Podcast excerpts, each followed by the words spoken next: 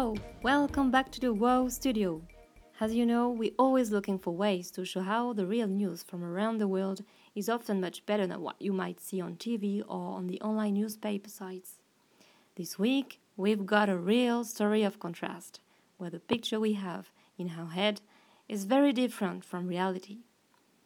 Alastair, you've been writing about Africa, right? Yes, that's right, Clarice. Uh, hi. Um, so, this week's newsletter looks at young people in Africa and how their lives are changing really very fast, and how they hope that Africa, which is still the poorest part of the world, is starting to catch up, partly through new technologies. And if you look at just some of the stories of the young people themselves, you get a sense of that huge change. Look at Stanley. He had to try and kill birds in city parks with stones from his catapult just in order to eat. But now, even though he's still just 19, he's a DJ and he has his own radio show. A bit like us, Clarice. So, do you think we don't know enough about Africa? Or what we think we know about Africa isn't right?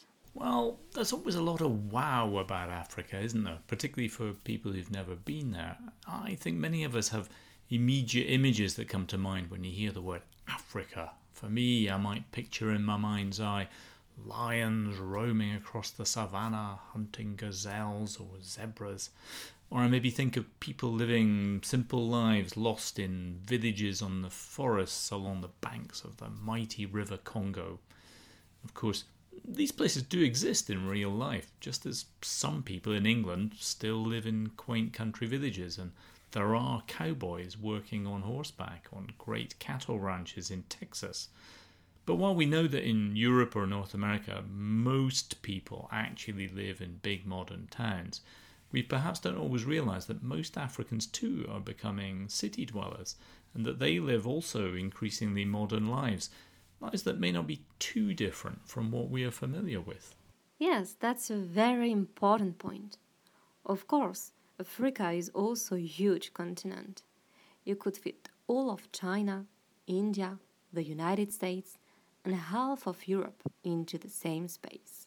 And its 54 countries are very varied. For example, I know Morocco very well, and I know that it's one of the richer African nations. Parts of Morocco feel just as modern as many places in Europe. And of course, you can actually see Europe from northern Moroccan towns like Tangier. Spain is only 14 kilometers from the Moroccan coast. But if you walk south from Tangier across all of Africa, crossing the Sahara Desert and the equator, you could walk for nearly 12,000 kilometers. If you walk the same distance across Europe, it would take you all the way to the Pacific Ocean in the far east of Russia. So, yes, Africa is huge. Huge! Sound just like Donald Trump, uh, Clarice. Wow, that's quite a thought. Mm, yes.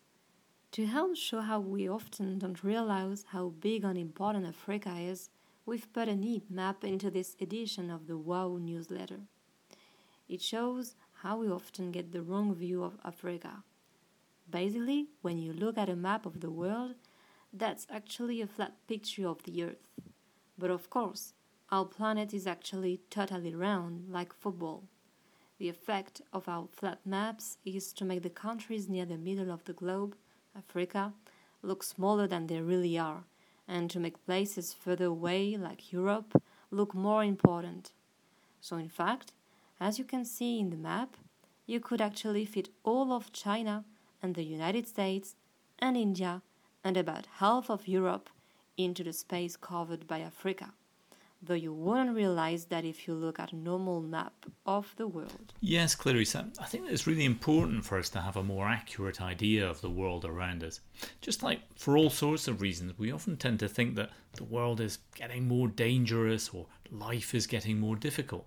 That's really a result of how people and the news media they tend to focus on what's big and dramatic and worrying it's just natural for all of us, but we don't tend to think so much about the slow, less dramatic ways in which life really is often getting better. And you think that we don't have an accurate picture of Africa in other ways as well? Not just the map?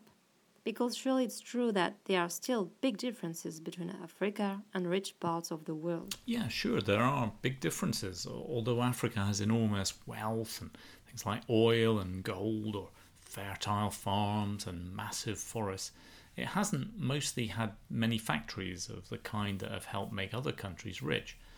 Most of Africa is still much poorer than most other parts of the world, and life has been tough for people.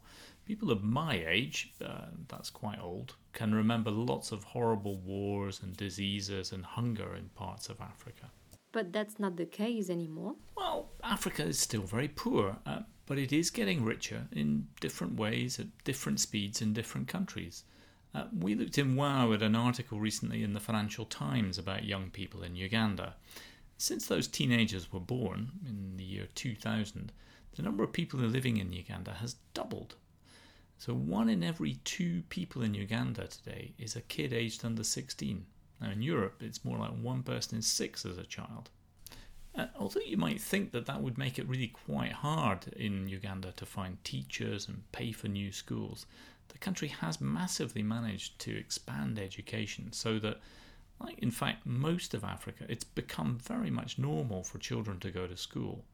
And so Ugandans are also getting a bit richer every year, actually more quickly than most Europeans are getting rich. Near 2000, on average, your typical Ugandan lived on less than a dollar a day. But today they have more than doubled that to more than $2 or a couple of euros. So in Europe, sure, the average amount of spending in the economy for every person in Europe is about nearly $100 a day, or about 80 euros or more. But Africans are catching up. It's actually quite hard anyway to compare how well off people are just in terms of money. Uh, those conversions don't mean that Europeans are tens of times richer and certainly not very much happier than people in Africa. There's plenty of evidence that uh, people in countries with much lower economic numbers are doing fine and feel happy with their lives. Um, and also, as the Financial Times article shows, because there's so much change in how we're making things and buying and selling and stuff, because of the internet and mobile phones and so on, a lot of people think that Africa could close that economic gap, uh, just in the way that lots of countries in Asia, for example, have done over the last 20 or 30 years. That's what the journalist who interviewed the young people in Uganda that we write about in this week's WOW, that's what he said in his article, which, as I say, was in the Financial Times. Now, that's a British newspaper for people who do international business and banking. And I think that the fact that the FT, as people call the newspaper, is paying attention to young people in Africa and the way that their lives are changing is in itself a sign of how Africa is getting more positive attention from the rest of the world. That's really interesting. Thanks, Alastair.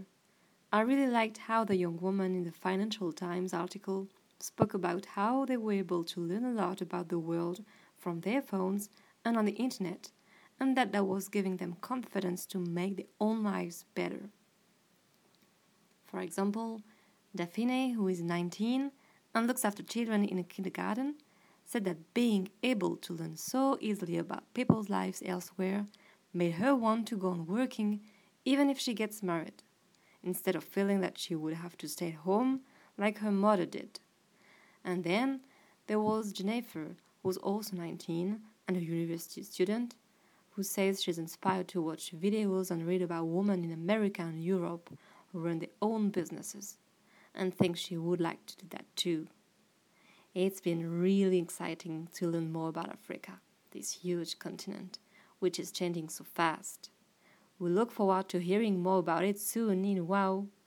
For now, though, that's all we have time for. So thank for listening to the podcast. I'm Clarice and I've been talking to Alastair from WOW about Africa. Please let us know what you think. Come back and join us next time. Take care and stay positive.